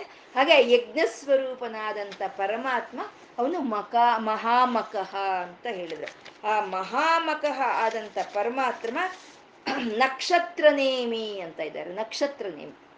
ನಕ್ಷತ್ರಗಳು ಅಂದ್ರೆ ನಮಗ್ ಅಂತ ನಕ್ಷತ್ರಗಳು, ನಕ್ಷತ್ರ ಮಂಡಳಗಳು ನೇಮಿ ಅಂತಂದ್ರೆ ಆ ನಕ್ಷತ್ರಗಳನ್ನ ಯಾರು ಸೃಷ್ಟಿ ಮಾಡಿದಾನೋ, ಆ ನಕ್ಷತ್ರಗಳನ್ನೆಲ್ಲ ಯಾರು ತಿರುಗಿಸ್ತಾ ಇದ್ದಾನೋ ಚಕ್ರದ ಹಾಗೆ ಅವನು ನಕ್ಷತ್ರ ನೇಮಿ ಅಂತ ಹೇಳೋದು. ಇವಾಗ ಒಂದು ಸೈಕಲ್ ಚಕ್ರ ಇದೆ. ಆ ಸೈಕಲ್ ಚಕ್ರ ತಿರುಗುತ್ತೆ. ತಿರ್ಗಾವಾಗ ಅದ್ರ ಮಧ್ಯದಲ್ಲಿ ಮಧ್ಯ ಒಂದು ಬಟನ್ ಅಂತ ಇದೆ, ಆಕ್ಸಿಲ್ ಅಂತ ಹೇಳ್ತೀವಿ. ನಾವು ಅನೇಕ ಬಾರಿ ಹೇಳ್ಕೊಳ್ತಾ ಇದ್ದೀವಿ. ಹೇಳ್ಕೊಳ್ಳೇ ಬೇಕಾಗಿರೋ ಅಂಥದ್ದು ಇದು. ಆ ಆಕ್ಸಿಲ್ ಇರುತ್ತೆ. ಆಕ್ಸಿಲ್ಗೆ ಕನೆಕ್ಟ್ ಆಗಿರುತ್ತೆ ಎಲ್ಲ ಸ್ಪೋಕ್ಸ್ ಆ, ಅದ್ರ ಜೊತೆ ಕನೆಕ್ಟ್ ಆಗಿರೋದಕ್ಕೆ ಈ ಚಕ್ರ ಅನ್ನೋದು ತಿರುಗುತ್ತೆ. ಹಾಗೆ ಪರಮಾತ್ಮನ ಜೊತೆ ಅನುಬಂಧ ಹೊಂದಿರುವಂಥ ಎಲ್ಲ ನಕ್ಷತ್ರಗಳು ಅವನನ್ನು ಆಧರಿಸಿಕೊಂಡು ನಕ್ಷತ್ರಗಳೆಲ್ಲ ತಿರುಗ್ತಾ ಇದೆ. ಆ ರೀತಿ ನಕ್ಷತ್ರಗಳೆಲ್ಲ ತಿರುಗಿಸ್ತಾ ಇರುವಂತ ಪರಮಾತ್ಮನ ಆಧಾರ ಶಕ್ತಿಯನ್ನ ನಕ್ಷತ್ರ ನೇಮಿ ಅಂತ ಹೇಳ್ತಾ ಇದ್ದಾರೆ. ಇದನ್ನೇ ಚಕ್ರನೇಮಿ ಅಂತಾನು ನಾವು ಕರಿತೀವಿ ಅಲ್ವಾ? ಚಕ್ರನೇಮಿ ಅಂದ್ರೆ ಈ ಗ್ರಹಗಳು, ಗ್ರಹ ನಕ್ಷತ್ರ, ಜ್ಯೋತಿಷ್ ಚಕ್ರ ತಿರುಗ್ತಾ ಇದೆ. ಯಾರನ್ನ ಆಧರಿಸ್ಕೊಂಡು ತಿರುಗ್ತಾ ಇದೆಯೋ ಆ ಪರಮಾತ್ಮನೇ ನಕ್ಷತ್ರ ನೇಮಿ ಅಂತ ಕರೀತಾ ಇರೋದು. ಅಂದ್ರೆ ನಕ್ಷತ್ರ ನೇಮಿ ಅಂದ್ರೆ ನಮ್ಗೆ ಕಾಣಿಸುತ್ತೆ, ಮೇಲ್ಗಡೆ ಕಾಣಿಸುವಂತ ಒಂದು ನಕ್ಷತ್ರಗಳು. ಯಾಕೆ ಇಟ್ಟಿದ್ದಾನೆ ಪರಮಾತ್ಮ ಅಲ್ಲಿ ನಕ್ಷತ್ರಗಳನ್ನ? ಏನೋ ಆಕಾಶ ಒಂದು ಸು ಸುಂದರವಾಗಿ ಕಾಣ್ಲಿ ಅಂತ ಇಟ್ಟಿದ್ದಾನ. ನಾವು ರೇಷ್ಮೆ ಸೀರೆ ಮೇಲೆ ಬುಟ್ಟಗಳು ಹಾಕ್ತಿವಲ್ವಾ? ಹಾಗೆ ಇಟ್ಟಿದಾನ ಅದು ಅಂತ ಅಂದ್ರೆ ಅಲ್ಲ, ಇವಾಗ ಸೂರ್ಯನು ಒಂದು ನಕ್ಷತ್ರವೇ. ಆ ಸೂರ್ಯನಲ್ಲಿ ಈ ಸೂರ್ಯನನ್ನು ಆಧರಿಸ್ಕೊಂಡಿರುವಂಥವು ಒಂಬತ್ತು ಗ್ರಹಗಳು. ನಾವು ಹೇಳ್ತೀವಿ ಸೋಮ, ಮಂಗಳ, ಬುಧ ಅಂತ ಹೇಳ್ತೀವಲ್ವ? ಈ ಒಂಬತ್ತು ಗ್ರಹಗಳು ಸೂರ್ಯನನ್ನು ಆಧರಿಸ್ಕೊಂಡು ಇರುವಂಥವೆ ಹಾಗಾಗಿ ಆ ಸೂರ್ಯನಲ್ಲಿ ಈ ಒಂಬತ್ತು ಗ್ರಹಗಳಿಗೂ ಬೇಕಾಗಿರುವಂಥ ಚೈತನ್ಯವನ್ನ, ಶಕ್ತಿಯನ್ನ, ಪ್ರಾಣಶಕ್ತಿಯನ್ನ ಸಮಸ್ತವನ್ನು ಪ್ರ, ಆ ಸೂರ್ಯನೊಳಗೆ ತುಂಬಿಸಿದ್ದಾನೆ ಪರಮಾತ್ಮ. ಆ ಸೂರ್ಯನಿಂದ ಬರ್ತಾ ಇರೋ ಚೈತನ್ಯವನ್ನು ತಗೊಂಡು ಈ ಒಂಬತ್ತು ಗ್ರಹಗಳು ತಿರುಗ್ತಾ ಇರುತ್ತೆ. ಆ ರೀತಿ ಇದು ಸೂರ್ಯ ಕುಟುಂಬ. ಆ ರೀತಿ ಎಷ್ಟಿದೆ? ಸಹಸ್ರ ಸೂ, ಸಹಸ್ರ ಸೂರ್ಯ ಕೋಟಿ ಅಂತ ಹೇಳ್ತೀವಿ ನಾವು. ಕೋಟಿ ಸೂರ್ಯ ಸಮಪ್ರಭ ಅಂತ ಹೇಳ್ತೀವಿ. ಅಂದ್ರೆ ಕೋಟಿ ಕೋಟಿ ಸೂರ್ಯರು ಇದ್ದಾರೆ. ಆ ರೀತಿ ಸೂರ್ಯರು ಕೋಟಿ ಕೋಟಿ ಇದ್ದಾರೆ ಈ ಸೃಷ್ಟಿಯಲ್ಲಿ. ಆ ಒಬ್ಬೊಬ್ಬ ಸೂರ್ಯನಿಗೂ ಒಂಬತ್ತೇ ಗ್ರಹಗಳೆಲ್ಲ, ಜಾಸ್ತಿನೂ ಇರ್ಬೋದು, ಇನ್ನು ಕಮ್ಮಿನೂ ಇರಬಹುದು. ಅಂಥವು ಕೋಟಿ ಕೋಟಿ ಇದೆ. ಆ ಕೋಟಿ ಕೋಟಿ ನಕ್ಷತ್ರಗಳನ್ನ ಸೃಷ್ಟಿ ಮಾಡಿ ಅದನ್ನ ಚಲಿಸ್ತಾ ಇರುವಂತ ಪರಮಾತ್ಮ ಅವನು ನಕ್ಷತ್ರ ನೇಮಿ ಅಂತ ಹೇಳೋದು. ಅಂದ್ರೆ ಇದು ಒಂದು ಬಲೂನ್ ಮಾರೋನಿರ್ತಾನೆ ಅವನೇನ್ ಮಾಡ್ತಾನೆ? ಒಂದ್ ಎಂಟು, ಹತ್ತು ಬಲೂನ್ ಇದು ಮಾಡಿ ಒಂದು ದಾರಕ್ಕೆ ಕಟ್ತಾನೆ. ಕಟ್ಟ ಆ ದಾರ ತನ್ನ ಕೈಯಲ್ಲಿ ಇಟ್ಕೊಂಡಿರ್ತಾನೆ ಇನ್ನೊಂದು ಇದು ಮಾಡ್ತಾನೆ. ಅದಕ್ಕೊಂದು ಹತ್ತೋ, ಇಪ್ಪತ್ತೋ ಕಟ್ತಾನೆ. ಅದು ಅದ್ರ ದಾರನೂ ಇಟ್ಕೊಳ್ತಾನೆ. ಈ ರೀತಿ ಅನೇಕವಾಗಿ ಅವನ ಕೈಲಿ ಎಷ್ಟಾಗುತ್ತೋ ಅಷ್ಟು ಮಾಡಿ ಅವನ ಕೈಲಿ ಇಟ್ಕೊಂಡಿರ್ತಾನೆ. ಅದೇ ಅವನೇ ಇಟ್ಕೊಂಡಿರ್ತಾನೆ. ಹಾಗೆ ಪರಮಾತ್ಮ ಅನೇಕವಾದ ಸೂರ್ಯ ಮಂಡಳಗಳನ್ನು ಸೃಷ್ಟಿ ಮಾಡಿ ಅದನ್ನೆಲ್ಲ ತಿರುಗಿಸ್ತಾ ಎಲ್ಲದಕ್ಕೂ ಆಧಾರವಾಗಿ ಇರೋವಂಥ ಪರಮಾತ್ಮನ ಚೈತನ್ಯವನ್ನ ನಕ್ಷತ್ರ ನೇಮಿ ಅಂತ ಕರೀತಾ ಇದ್ದಾರೆ. ಪರಮಾತ್ಮ ನಕ್ಷತ್ರ ನೇಮಿ ಅಂತ. ನಕ್ಷತ್ರಿ ಎಂದ್ರು, ಮುಂದಿನ ನಾಮ ನಕ್ಷತ್ರಿ ನಕ್ಷತ್ರಿ ಅಂದ್ರೆ ನಕ್ಷತ್ರಗಳಿಗೆಲ್ಲ ಯಾರು ಒಡೆಯನೋ ಅವನನ್ನ ನಕ್ಷತ್ರಿ ಅಂತ ಕರೆಯೋದು. ಇವಾಗ ಒಂದು ಕ್ಷೇತ್ರಕ್ಕೆ ಅಧಿಪತಿ ಆಗಿರುವಂತವ್ರನ್ನ ಏನಂತ ಕರಿತೀವಿ? ಕ್ಷೇತ್ರಿ ಅಂತ ಕರಿತೀವಿ. ಈ ಶರೀರಕ್ಕೆ ಅಧಿಪತಿ ಆಗಿರುವಂತವ್ರನ್ನ ಏನಂತ ಕರಿತೀವಿ? ಶರೀರಿ ಅಂತ ಕರಿತೀವಿ. ಹಾಗೆ ನಕ್ಷತ್ರಗಳಿಗೆಲ್ಲ ಒಡೆಯನಾಗಿರುವಂಥ ಪರಮಾತ್ಮನನ್ನ ನಕ್ಷತ್ರಿ ಅಂತ ಕರೀತಾ ಇದ್ದಾರೆ. ಅಂದ್ರೆ ಅಶ್ವಿನಿ ನಕ್ಷತ್ರದಿಂದ ಹಿಡಿದು ಎಲ್ಲಾ ನಕ್ಷತ್ರಗಳಿಗೂ ಅವನೇ ಒಡೆಯನು ಅಂತ ಹೇಳೋದು. ಅದಕ್ಕೆ ನಾರಾಯಣನ ನಕ್ಷತ್ರ, ಶ್ರವಣ ನಕ್ಷತ್ರ, ರಾಮನ ನಕ್ಷತ್ರ, ಪುನರ್ವಸು ನಕ್ಷತ್ರ, ಕೃಷ್ಣನ ನಕ್ಷತ್ರ, ರೋಹಿಣಿ ನಕ್ಷತ್ರ. ಅಂದ್ರೆ ಎಲ್ಲಾ ನಕ್ಷತ್ರಗಳಿಗೂ ಒಡೆಯನು ಅವನು ಅಂತ ಹೇಳೋ ಅಂಥದ್ದೇ ನಕ್ಷತ್ರಿ ಅಂತ ಹೇಳೋದು. ಮತ್ತೆ ನಕ್ಷತ್ರಿ ಅಂತಂದ್ರೆ ಮಿಣುಕು ಮಿಣುಕು ಮಿಣುಕು off and on off and on off and ಆಗ್ತಾ ಇರುತ್ತೆ ಅಲ್ವಾ? ಅಂದ್ರೆ ನಮಗೆ ಯಾವಾಗ ಈ ದುಗುಳಗಳು ಇರುತ್ತೋ, ಈ ಆವೇದನೆ ಅನ್ನೋದು ಇರುತ್ತೋ, ಒಂದು ಕತ್ತಲಲ್ಲಿ ಅಂದ್ರೆ ನಾವು ಅಜ್ಞಾನದಲ್ಲಿ ಯಾವಾಗ ಇರ್ತೀವೋ ಆವಾಗ ನಮಗೆ ದಾರಿ ದೀಪವಾಗಿ ಬರೋ ಅಂತ ಪರಮಾತ್ಮನ ಚೈತನ್ಯವನ್ನೇ ನಕ್ಷತ್ರಿ ಅಂತ ಹೇಳೋದು. ಆ ನಕ್ಷತ್ರ ಅನ್ನೋದು ಬೆಳಕನ್ನು ಕೊಡುತ್ತೆ. ಸೂರ್ಯ ಬೆಳಕನ್ನು ಕೊಡ್ತಾ ಇದ್ದಾನೆ ಅಲ್ವಾ? ಆ ರೀತಿ ನಾವು ಕತ್ತಲಲ್ಲಿ ಇದ್ದಾಗ ನಮ್ಮನ್ನು ಕೈ ಹಿಡಿದು ಮುಂದೆ ನಡೆಸ್ಕೊಂಡು ಹೋಗೋ ಅಂತ ದಾರಿದೀಪ ಪರಮಾತ್ಮ ಅಂತ ಹೇಳೋ ಅಂಥದ್ದೇ ನಕ್ಷತ್ರಿ ಅಂತ ಹೇಳೋವಂಥದ್ದು ಪರಮಾತ್ಮ ನಕ್ಷತ್ರಿ ಅಂತ. ಆ ನಕ್ಷತ್ರಿ ಆದಂತ ಪರಮಾತ್ಮ ಕ್ಷಮಃ ಅಂತ ಇದ್ದಾರೆ. ಕ್ಷಮಃ ಅಂದ್ರೆ ಕ್ಷಮಿಸೋ ಅಂತದ್ದು ಕ್ಷಮಿಸ್ಬೇಕು ಅಂದ್ರೆ ಎಲ್ಲವನ್ನು ಸಹಿಸ್ಕೋಬೇಕು ಪರಮಾತ್ಮ, ಎಲ್ಲವನ್ನು ಸಹಿಸ್ತಾ ಇದ್ದಾನೆ. ಈ ನಕ್ಷತ್ರಗಳಲ್ಲಿ, ಈ ಗ್ರಹಗಳಲ್ಲಿ ಎಷ್ಟೋ ಗ್ರಹಗಳು ಬೆಂಕಿ ಉಂಡೆಯಾಗಿರುತ್ತವೆ ಎಷ್ಟೋ ಗ್ರಹಗಳು ಮಂಜಿನ ಗಡ್ಡೆಯಾಗಿರುತ್ತೆ. ಅದನ್ನು ಸಹಿಸ್ತಾ ಇದ್ದಾನೆ, ಇದನ್ನು ಸಹಿಸ್ತಾನೆ. ಸಮಸ್ತವನ್ನು ತಾನು ಸಹಿಸ್ಕೊಂಡು ಎಲ್ಲರನ್ನು ಕ್ಷಮಿಸ್ತಾ ಇದ್ದಾನೆ ಕ್ಷಮಿಸ್ತಾ ಇದ್ದಾನೆ. ಪರಮಾತ್ಮನಲ್ಲಿ ಆ ಕ್ಷಮಾಗುಣ ಇರೋದಕ್ಕೆ ಈ ಪ್ರಕೃತಿ ಆಗ್ಬೋದು? ಈ ಮನುಷ್ಯರಾದ ನಾವಾದ್ರೂ ಆಗ್ಬೋದು, ಇಲ್ಲಿ ಇರೋ ಅಂಥದ್ದು. ಇಲ್ಲ ಅಂದ್ರೆ ನಾವು ಮಾಡಿದ ಪ್ರತಿಯೊಂದು ತಪ್ಪಿಗೂ ಪರಮಾತ್ಮ ನಮ್ಮನ್ನು ಶಿಕ್ಷಿಸೋದೇ ಆದ್ರೆ ನಾವಿಲ್ಲಿ ಯಾರು ಇರೋದಕ್ಕೆ ಸಾಧ್ಯ ಇಲ್ಲ. ಪರಮಾತ್ಮ ನಮ್ಮ ಎಷ್ಟೋ ತಪ್ಪುಗಳನ್ನ ಅವನು ಪರಿಗಣನೆ ಮಾಡೋದಿಲ್ಲ. ಅಂತ ಕ್ಷಮಾಗುಣವನ್ನು ಹೊಂದಿರುವಂತ ಪರಮಾತ್ಮ ಅವನು ಕ್ಷಮಃ ಅಂತ ಹೇಳ್ತಾ ಇದ್ದಾರೆ ಮತ್ತೆ ಅವನು ಹಂಚ್ಕೊಡ್ತಾನಲ್ವಾ? ಪ್ರಕೃತಿಗೆಲ್ಲ ಹಂಚ್ಕೊಡ್ತಾನೇನೆ ಯಾವ ಎಲ್ಲದಕ್ಕೂ ಹಂಚ್ಕೊಡ್ತಾನೆ. ಅವನಲ್ಲಿರುವಂಥ ಗುಣವನ್ನ ಆ ಕ್ಷಮಾ ಗುಣವನ್ನು ಹಂಚಿಕೊಟ್ಟಿದ್ದಾನೆ. ಹಾಗೆ ಪ್ರಕೃತಿಗೆ ಹಂಚಿಕೊಟ್ಟಿರೋದು. ಅದನ್ನ ನಾವು ಲೆಕ್ಕ ಹಾಕಬೇಕು ಅಂದ್ರೆ ಮೊಟ್ಟ ಮೊದಲು ನಾವು ಭೂಮಿ ತಾಯಿಯನ್ನು ಲೆಕ್ಕ ಹಾಕಬೇಕು. ಭೂಮಿ, ಆ ಕ್ಷಮೆಗೆ ಒಂದು ಇನ್ನೊಂದು ಹೆಸರೇ ಭೂಮಿ ಅಂತ ಹೇಳೋ ಅಂಥದ್ದು ಆ ಭೂಮಿಗಿರೋಷ್ಟು ಸಹನೆ ಆಗ್ಬೋದು, ಆ ಭೂಮಿಗಿರೋಷ್ಟು ಒಂದು ಕ್ಷಮಾ ಗುಣವ ಆಗ್ಬೋದು ಸರ್ಬೋದು, ಅದನ್ನ ಇನ್ನೊಂದಕ್ಕೆ ಹೋಲಿಸೋದಕ್ಕೆ ಸಾಧ್ಯನೇ ಇಲ್ಲ ಅಂತ ಕ್ಷಮಾ ಗುಣ ಹೊಂದಿರೋ ಅಂತ ತಾಯಿ, ಅದಕ್ಕೆ ಅದನ್ನ ಭೂತಾಯಿ ಅಂತ ನಾವು ಹೇಳ್ತೀವಿ. ತಾಯಿ ಅಂತ ಹೇಳ್ತೀವಿ. ಭೂಮಿಗೆ ಮಾತ್ರನೇ ನಾವು ತಾಯಿ ಅಂತ ಕರೆಯೋದು ಅದನ್ನ ಕರೆಯಲ್ಲ ನಾವು. ಭೂಮಿಗೆ ಮಾತ್ರ ನಾವು ಕರಿತೀವಿ. ಹಾಗೆ ಅಂತ ಕ್ಷಮ ಗುಣ ಆ ಭೂಮಿಯಲ್ಲಿ ಇರುತ್ತೆ. ಎಲ್ಲವನ್ನು ಸಹಿಸ್ಕೊಳ್ತಾ ಇದೆ, ಎಲ್ಲವನ್ನು ಸಹಿಸ್ಕೊಳ್ತಾ ಇದೆ. ಒಂದು ಭೂಮಿ, ನೀನೇ ತಾಯಿ ಅಂತ ಪೂಜೆ ಮಾಡ್ತೀವಿ. ಪೂಜೆ ಮಾಡಿದ ತಕ್ಷಣ ಬೋರ್ವೆಲ್ಗೆ ಅಂತ ಹಾರೆ ಹಾಕ್ತೀವಿ. ಒಂದು ಹಾರ, ಒಂದು ಹಾರೆ ತಗೊಂಡು ಹೊಡಿತೀವಿ. ಪೂಜೆ ಮಾಡ್ತೀವಿ, ಒಂದು ಗುದ್ಲಿ ಪೂಜೆ ಅಂತ ಮಾಡ್ತೀವಿ. ಆ ಒಂದು ಫೌಂಡೇಶನ್ ಕಲ್ಲು ಅಂತ ಅದ್ರ ಒಳಕ್ಕೆ ನಾವು ಇಳಿಸ್ತೀವಿ. ಹಾಗೆ ಎಷ್ಟೋ ಮಾಡ್ತಾ ಇರ್ತೀವಿ. ಮತ್ತೆ ಒಂದು ಮಲಿನ ವಿಸರ್ಜನೆನೋ ಪೂಜೆನೋ ಅವಳನ್ನೇ ಮಾಡ್ತೀವಿ. ಆ, ಮಲಿನ ವಿಸರ್ಜನೆನೋ ಭೂಮಿಯ ಮೇಲೆ ನಾವು ಮಾಡ್ತಾ ಇದೀವಿ ನಾವು ಬೇರೆ ಇನ್ನೊಂದು ದಾರಿ ಇಲ್ಲ ಅಲ್ವಾ? ಹಾಗಾಗಿ ಭೂಮಿ ಮೇಲೆ ಅವಳು ಅದನ್ನೆಲ್ಲ ಅವಳು ಪ್ರೀತಿಯಿಂದ ಕ್ಷಮಿಸಿ ಹೋಗ್ತಾ ಇದ್ದಾಳೆ, ಕ್ಷಮಿಸ್ತಾ ಇದ್ದಾಳೆ ಎಲ್ಲರನ್ನು. ಇವಾಗ ಹುಟ್ಟಿದ ಕಂದ ತೊಡೆ ಮೇಲೆ ಮಲಗಿದ್ರೆ ಅದು ಮೂತ್ರ ವಿಸರ್ಜನೆ ಮಾಡಿದ್ರೆ ಅಮ್ಮ ಅದನ್ನ ಸಹಿಸ್ಕೊಳುತ್ತೆ ಅಲ್ವಾ? ಆ ರೀತಿ ಎಲ್ಲರನ್ನು ತನ್ನ ಮಕ್ಕಳು ಅಂತ ಎಲ್ಲವನ್ನು ಕ್ಷಮಿಸ್ಕೊಳ್ತಾ ಇರೋ ಭೂಮಿ ತಾಯಿಯೇ ಕ್ಷಮಃ.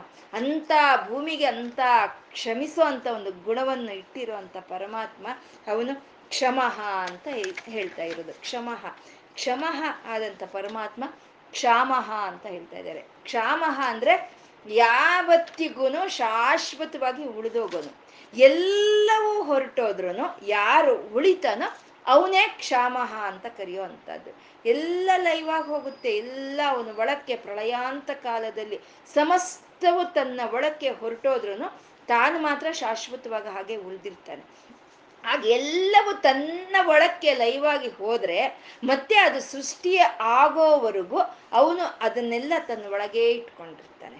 ಅಂದ್ರೆ ಲಯವಾಗಿ ಹೋಗಿರೋದೆಲ್ಲಾನು ಮತ್ತೆ ಸೃಷ್ಟಿಯ ಆಗೋವರೆಗೂ ಇರುವಂತ ಮಧ್ಯಕಾಲವನ್ನೇ ಕ್ಷಾಮ ಅಂತ ಕರೆಯೋದು. ನಾವು ಇದನ್ನೇ ನಾವು ಬರಗಾಲ ಅಂತ ಕರಿತೀವಲ್ವ? ಅಂದ್ರೆ ಒಂದು ಸಲ ಮಳೆ ಬರೋದು ನಿಂತೋಯ್ತು ಅಂತ ಅಂದ್ರೆ ಮತ್ತೆ ಮಳೆ ಬರೋವರೆಗೂ ಆ ಮಧ್ಯದಲ್ಲಿ ಇರೋ ಕಾಲವನ್ನ ನಾವು ಬರಗಾಲ ಅಂತ ಹೇಳ್ತೀವಿ. ಹಾಗೆ ಪರಮಾತ್ಮ ಈ ಸೃಷ್ಟಿಯನ್ನೆಲ್ಲ ಲಯಕಾರ್ಯದಲ್ಲಿ ತನ್ನ ಒಳಕ್ಕೆ ತಗೊಂಡು ಮತ್ತೆ ಸೃಷ್ಟಿ ಮಾಡೋವರೆಗೂ ತನ್ನ ಒಳಗೆ ಇಟ್ಕೊಂಡಿರ್ತಾನೆ. ಆ ಸ್ವರೂಪವನ್ನೇ, ಆ ವಿಷ್ಣು ಸ್ವರೂಪವನ್ನೇ ಕ್ಷಮಃ ಕ್ಷಾಮಹ ಅಂತ ಹೇಳ್ತಾ ಇರುವಂಥದ್ದು. ಪರಮಾತ್ಮ ಅವನಲ್ಲೇ ಎಲ್ಲವನ್ನು ಇಟ್ಕೊಂಡಿರ್ತಾನೆ ಅಂತ ಹೇಳುವಂಥದ್ದು.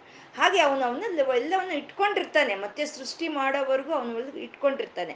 ಇದು ಈ ಸೃಷ್ಟಿ ಎಲ್ಲವನ್ನು ತನ್ನ ಒಳಗೆ ತಗೊಳ್ಳೋವಾಗ ಎಲ್ಲವೂ ಹೋದ್ರು ಧ್ರುವ ನಕ್ಷತ್ರ ಅನ್ನೋದು ಹೋಗೋದಿಲ್ಲ. ಆ ಧ್ರುವ ನಕ್ಷತ್ರ ಇರೋ ಪ್ರದೇಶಕ್ಕೆ ಈ ಲಯ ಕಾರ್ಯ ಅನ್ನೋದು ಅಲ್ಲಿ ಹೋಗೋದೇ ಇಲ್ಲ. ಅದು ಶಾಶ್ವತವಾಗಿ ಉಳಿಯುವಂಥದ್ದು. ಅದೇ ಆ ಧ್ರುವ ನಕ್ಷತ್ರಕ್ಕೆ ಮತ್ತೆ ನಾಲ್ಕು ನಕ್ಷತ್ರಗಳು ಸೇರ್ಪಡೆ ಆದರೆ ಅದನ್ನೇ ಧ್ರುವ ಮಂಡಲ ಅಂತ ಹೇಳೋದು. ಅಂದ್ರೆ ಆ ಧ್ರುವ ಮಂಡಲ ರೂಪದಲ್ಲಿ ಇರೋವಂಥ ವಿಷ್ಣುವಿನ ಚೈತನ್ಯವನ್ನೇ ಇಲ್ಲಿ ಕ್ಷಾಮಹ ಅಂತ ಕರೀತಾ ಇರೋದು. ಅಂದ್ರೆ ಎಲ್ಲವೂ ಹೋದ್ರೂ ಉಳಿಯೋನು ಕ್ಷಮಃ. ಎಲ್ಲವೂ ಹೋದ್ರೂ ಮತ್ತೆ ವಾಪಸ್ಸು ಅದನ್ನ ಕೊಡೋವರೆಗೂ ಅದ್ ಮತ್ತೆ ಪುನಃ ಸೃಷ್ಟಿ ಮಾಡೋವರೆಗೂ ತನ್ನ ಒಳಗೆ ಇಟ್ಕೊಂಡಿರುವಂತ ನಾರಾಯಣನ ಚೈತನ್ಯವನ್ನ ಕ್ಷಾಮಃ ಅಂತ ಕರೆದ್ರು. ಮತ್ತೆ ಸಮೀಹನಹ ಅಂತ ಇದ್ದಾರೆ. ಸಮೀಹನಹ ಅಂದ್ರೆ ಒಳ್ಳೆಯ ಕೋರಿಕೆ ಇರೋನು ಸಮೀಹ ಸಮೀಹನಹ ಅನ್ನೋದು.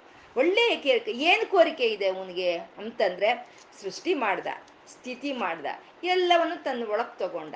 ತಗೊಂಡು ಸಮೀಹನಹ, ಮತ್ತೆ ಕೋರಿಕೆನಂತೆ, ಮತ್ತೆ ಸೃಷ್ಟಿ ಮಾಡ್ಬೇಕು ಅಂತ ಕೋರಿಕೆ ಇರೋವನೇ ಅವನೇ ಸಮೀಹನಹ ಅಂತ ಹೇಳ್ತಾ ಇದ್ದಾರೆ. ಅವನು ಒಂದು ಸಲ ತಗೊಂಡ್ಮೇಲೆ ಮತ್ತೆ ಮತ್ತೆ ಮತ್ತೆ ಸೃಷ್ಟಿ ಮಾಡ್ಬೇಕು ಅನ್ನೋ ಒಂದು ಕೋರಿಕೆ ಅವನಿಗೆ ಬರ್ತಾ ಇರುತ್ತೆ. ಅದು ಅದು ಸಮೀಹನಹ ಅಂತ ಹೇಳಿದ್ದ.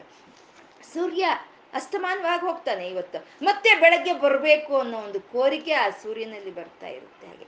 ಇವಾಗ ನಾವು ಎಷ್ಟೋ ಕೆಲ್ಸಗಳು ಮಾಡ್ತಾ ಇರ್ತೀವಿ, ಎಷ್ಟೋ ಕೆಲ್ಸಗಳು ಮಾಡ್ತಾ ಇರ್ತೀವಿ. ಇಲ್ಲ ಏನೋ ಒಂದು ಅತ್ಯಂತ ಕಲೆ ನಮ್ಮಲ್ಲಿದೆ ಅಂದ್ರೆ ಏನೋ ಒಂದು ಕಲಾಕೃತಿಯನ್ನು ಮಾಡ್ತಾ ಇರ್ತೀವಿ. ಮಾಡೋ ಪ್ರತಿ ಸರಿನೂ ಅಂದ್ಕೊಳ್ತೀವಿ ತುಂಬಾ ಕಷ್ಟವಾಗಿದೆ.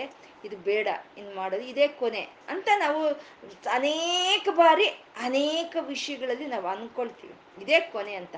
ಆದ್ರೆ ಮತ್ತೆ ಮತ್ತೆ ಆ ಕೋರಿಕೆಯನ್ನು ಯಾರಲ್ಲಿ ನಮ್ಮ, ನಮ್ಮಲ್ಲಿ ಯಾರು ಹುಟ್ಟಿಸ್ತಾ ಇದ್ದಾನೋ ಅವನೇ ಸಮೀಹನಃ ಅವನು ಸೃಷ್ಟಿ ಸ್ಥಿತಿ ಲಯಗಳನ್ನು ಮಾಡಿ ತನ್ನ ಹೊಟ್ಟೆಯಲ್ಲಿ ಇಟ್ಕೊಂಡು ಅದನ್ನ ಮತ್ತೆ ಒಂದು ಕೋರಿಕೆ, ಮತ್ತೆ ಸೃಷ್ಟಿ ಮಾಡ್ಬೇಕು ಅನ್ನೋ ಕೋರಿಕೆ ಅವನಲ್ಲೂ ಇದೆ. ಆ ಕೋರಿಕೆ ಮತ್ತೆ ಮತ್ತೆ ಮತ್ತೆ ಮತ್ತೆ ಮಾಡ್ಬೇಕು ಕೆಲ್ಸಗಳು ಅನ್ನೋ ಒಂದು ಪ್ರಚೋದನೆ ಕೊಡೋ ಅಂತ ಅವನೇ ಅವನು ಸಮೀಹನಃ ಅಂತ ಹೇಳಿದ್ರು. ಅವನಲ್ಲಿ ಯಾವುದು ವಿಕಾರಗಳು ಇಲ್ಲ. ಯಾವುದು ಕೋಪ, ತಾಪಗಳಾಗ್ಬೋದು, ಆಯಾಸ ಆಗ್ಬೋದು, ನಾಳೆ ಹೇಗಪ್ಪ ಅನ್ನೋ ಒಂದು ಭಯವಾಗ್ಬೋದು, ಇಂಥವು ಯಾವ ವಿಕಾರಗಳು ಇಲ್ದಲೇ ಇರೋನು ಅವನು ಸ್ತವಿಷ್ಟ ಒಂದು ಸ್ಥೂಲದ ಒಂದು ಆಕೃತಿಯನ್ನು ಪಡ್ಕೊಂಡಿರೋನು, ಅವನು ಹುಟ್ಟಿರೋನಲ್ಲ ಅವನು ಜನ್ಮರಾಹಿತ್ಯನು.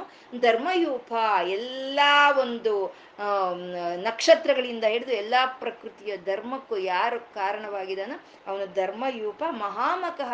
ಅವನ ಮುಖದಿಂದಾನೇ ಎಲ್ಲರಿಗೂ ಏನು ಬೇಕೋ ಅದು ಸಿಗ್ತಾ ಇದೆ ಅಂತ ಒಂದು ಮಹಾಮಕಃ ಅಂತ ಹೇಳಿ ನಕ್ಷತ್ರ ನೇಮಿ ಅಂತ ಹೇಳಿದ್ರು. ಆ ನಕ್ಷತ್ರಗಳನ್ನೆಲ್ಲ ಯಾರು ಸೃಷ್ಟಿ ಮಾಡಿ, ಆ ನಕ್ಷತ್ರಗಳನ್ನೆಲ್ಲ ಯಾರು ಚಲಿಸೋ ಹಾಗೆ ಮಾಡ್ತಾ ಇದ್ದಾನೋ ಅವನು ನಕ್ಷತ್ರ ನೇಮಿ. ಎಲ್ಲಾ ನಕ್ಷತ್ರಗಳಿಗೂ ಅವನೇ ಒಡಿಯನು ಅಂತ ಹೇಳಿ ನಕ್ಷತ್ರಿ ಅಂತ ಹೇಳ್ತಾ ಎಲ್ಲವನ್ನು ಸಹಿಸ್ಕೊಂಡಿರುವಂತ ಕ್ಷಮಾಗುಣ ಅವನಲ್ಲಿದೆ ಅಂತ ಅವನು ಕ್ಷಮಃ ಅಂತ ಕ್ಷಾಮಃ ಎಲ್ಲ ಹೊರಟೋದ್ರು ಶಾಶ್ವತವಾಗಿ ಉಳಿಯೋ ಅಂತ ಅವನು, ಅವನ ಕೋರಿಕೆ, ಒಳ್ಳೆಯ ಕೋರಿಕೆ ಇರೋವನು ಅವನು ಸಮೀಹನಃ ಅಂತ ಹೇಳಿದ್ರು.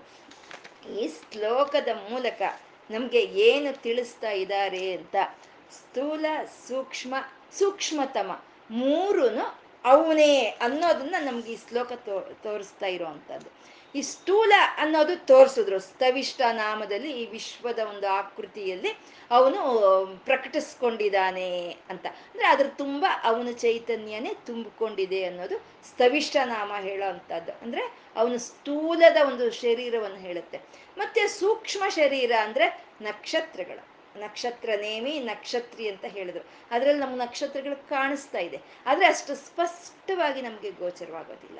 ಅಸ್ಪಷ್ಟವಾಗಿ ಗೋಚರವಾಗ್ದಲ್ಲಿ ಇರೋದು ಅದೇ ಸೂಕ್ಷ್ಮ ಅಂತ ಹೇಳೋದು.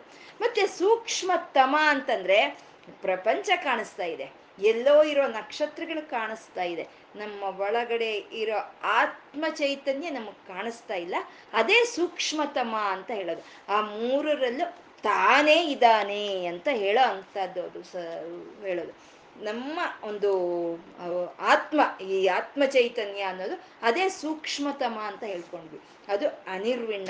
ಅದಕ್ಕೆ ಆತ್ಮಕ್ಕೆ ಯಾವಾಗ್ಲೂ ಒಂದು ಬೇಸರವಾಗ್ಲಿ, ದುಗುಡವಾಗ್ಲಿ, ಅಥವಾ ಭಯವಾಗ್ಲಿ ಅಲ ಆಲಸ್ಯವಾಗ್ಲಿ, ಅಥವಾ ಯಾವುದು ಇಲ್ದಲೇ ಇರುವಂಥದ್ದು ಆತ್ಮ ಅಂತ ಸ್ತವಿಷ್ಟ ಆ ಆತ್ಮದಿಂದನೇ ಈ ಶರೀರ ಆಕೃತಿಗಳು ಬರ್ತಾ ಇದೆ ಅಂತ ಸ್ತವಿಷ್ಟ ಅಂತ ಹೇಳ್ತಾ ಅಬುಹು ಅದು ಹುಟ್ಟಿರೋದಲ್ಲ ಆತ್ಮ ಚೈತನ್ಯ ಈ ಹುಟ್ಟಿರೋದಲ್ಲ ಅದು ಅದು ಶಾಶ್ವತವಾಗಿ ಯಾವಾಗ್ಲೂ ಉಳಿಯೋದು ಅಂತ ಹೇಳ್ತಾ ಧರ್ಮಯೂಪ ಅಂತಂದ್ರು. ಈ ಶರೀರದಲ್ಲಿ ಯಾವ ಅಂಗಾಂಗಗಳು ಕೆಲಸ ಮಾಡ್ತಾ ಇದ್ರೆ, ಈ ಇಂದ್ರಿಯ ಧರ್ಮಗಳಿಗೆಲ್ಲ ಕಾರಣವಾಗಿರುವಂತ ಆತ್ಮ ಚೈತನ್ಯವೇ ಧರ್ಮಯೂಪ ಅಂತ ಹೇಳ್ತಾ ಮಹಾಮಕಃ ಅಂತ ಹೇಳಿದ್ರು. ಯಾವುದರಿಂದ ನಮ್ಗೆ ಎಲ್ಲವೂ ಸಿಕ್ಕುತ್ತೆ? ಅದೇ ಮಕ ಅಂತ ಹೇಳ್ಕೊಂಡ್ವಿ. ನಮ್ಗೆ ಯಾವ್ದ್ರಿಂದ ಎಲ್ಲ ಸಿಗ್ತಾ ಇದೆ? ಆತ್ಮ ಚೈತನ್ಯದಿಂದ ಸಿಕ್ಕ ಇರೋದ್ರಿಂದ ಅವನೇ ಮಹಾಮಕಃ ಅಂತ ಹೇಳಿದ್ರು. ನಕ್ಷತ್ರ ನೇಮಿ. ನಕ್ಷತ್ರಗಳು ತಿರುಗ್ತಾ ಇದೆ. ಆತ್ಮ, ಪರಮಾತ್ಮನ ಸುತ್ತ ನಕ್ಷತ್ರಗಳು ತಿರುಗ್ತಾ ಇದೆ. ನಮ್ಮ ಶರೀರದಲ್ಲಿ ಕೋಟಿ ಕೋಟಿ ಕೋಟಿ ಕಣಗಳು ನಿರಂತರ ಸುತ್ತಾ ಇರುತ್ತೆ, ನಿರಂತರ ಸುತ್ತಾ ಇರುತ್ತೆ. ಆ ಕೋಟಿ ಕೋಟಿ ನಕ್ಷತ್ರಗಳು ಯಾವುದನ್ನ ಅನುಸರ, ಆಧರಿಸ್ಕೊಂಡು ಸುತ್ತಾ ಇದೆ? ಆತ್ಮವನ್ನ ಆಧರಿಸ್ಕೊಂಡು ಸುತ್ತಾ ಇದೆ ಅಂತ ನಕ್ಷತ್ರ ನೇಮಿ ಅಂತಂದ್ರು, ನಕ್ಷತ್ರಿ ಅಂತಂದ್ರು. ಆ ಅವಯವಗಳಿಗೆಲ್ಲ ಒಡೆಯನಾದಂತ ಪರಮ, ಆ ಆತ್ಮ ಚೈತನ್ಯ ಅದು ನಕ್ಷತ್ರಿ ಅಂತ ಕ್ಷಮಃ ಕ್ಷಮಿಸ್ತಾ ಇದೆ. ನಾವು ಕೈಯೇನ್ ಮಾಡಿದ್ರು ಕಾಲೇನ್ ಮಾಡಿದ್ರು, ಕಣ್ಣಲ್ಲಿ ನೋಡಬಾರ್ದು, ನೋಡಿದ್ರು, ಬಾಯಲ್ಲಿ ಮಾತಾಡಬಾರ್ದು ಮಾತಾಡಿದ್ರು, ನಾವು ಏನ್ ಮಾಡಿದ್ರು ಕ್ಷಮಿಸ್ತಾ ಇದೆ. ನಮ್ಮ ಆತ್ಮ ಚೈತನ್ಯ ಅನ್ನೋದು ನಮ್ಮನ್ನ ಕ್ಷಮಿಸ್ತಾ ಇದೆ. ಅದೇ ಕ್ಷಾಮಃ ಈ ಶರೀರ ಹೋಗ್ಬೋದು, ಆದ್ರೆ ಉಳಿಯೋ ಅಂಥದ್ದು ಅದೇ ಆತ್ಮ ಚೈತನ್ಯ ಅದೇ ಕ್ಷಾಮ. ಸಮೀಹನಃ, ಮತ್ತೆ ಮತ್ತೆ ಮತ್ತೆ ಮತ್ತೆ ಈ ಶರೀರದೊಳಗೆ ಬರಬೇಕು, ಈ ಶರೀರವನ್ನ ಇದು ವ್ಯವಹರಿಸೋ ಮಾಡಬೇಕು ಅನ್ನೋ ಒಂದು ಆ ಕೋರಿಕೆ ಇರೋವಂಥದ್ದೇ ಆತ್ಮ ಚೈತನ್ಯ ಅಂತ ಆ ಸ್ಥೂಲ, ಆ ಕಾಣಿಸ್ತಾ ಇರೋವಂಥ ಈ ವಿಶ್ವವಾಗ್ಬೋದು, ಆ ಸ್ವಲ್ಪ ಮಟ್ಟಕ್ಕೆ ನಮಗೆ ಕಾಣಿಸ್ತಾ ಇರುವಂತ ನಕ್ಷತ್ರ ಮಂಡಳಗಳಾಗ್ಬೋದು ಅಥವಾ ಕಾಣಿಸ್ದಲೇ ಇರುವಂತ ಆತ್ಮ ಚೈತನ್ಯವಾಗ್ಬೋದು ಮೂರು ಪರಮಾತ್ಮನೇ ಅಂತ ನಮಗೆ ಈ ಶ್ಲೋಕ ಇವತ್ತು ನಮಗೆ ತಿಳಿಸ್ಕೊಡ್ತಾ ಇರುವಂಥದ್ದು. ಈ ಏನಿವತ್ತು ಹೇಳ್ಕೊಂಡಿದೀವೋ ಅದನ್ನ ಸಮೀಹನಃ, ಮತ್ತೆ ಮತ್ತೆ ಮತ್ತೆ ಮತ್ತೆ ನಮಗೆ ಧರ್ಮಬದ್ಧವಾದ ಕೆಲಸಗಳು ನಾವು ಮಾಡಲಿ ಅಂತ ನಮಗೆ ಪ್ರೇರೇಪಣೆ ಕೊಡೋ ಅಂತ ಆ ಶ್ರೀಹರಿಯ ಸಮೀಹನನಿಗೆ ನಾವು ಇವತ್ತು ಏನು ಹೇಳ್ಕೊಂಡಿದೀವೋ ಅದನ್ನೆಲ್ಲ ಅರ್ಪಣೆ ಮಾಡ್ಕೊಳ್ಳೋಣ. ಲಕ್ಷ್ಮೀನಾರಾಯಣರಿಗೆ ನತಿರಿಯಂ ನನ್ನ ಈ ನಮಸ್ಕಾರವನ್ನು ಸ್ವೀಕಾರ ಮಾಡುತ್ತಂದೆ ಅಂತ ಕೇಳ್ಕೊಳ್ತಾ ಸರ್ವಂ ಶ್ರೀ ಲಲಿತಾರ್ಪಣಮಸ್ತು.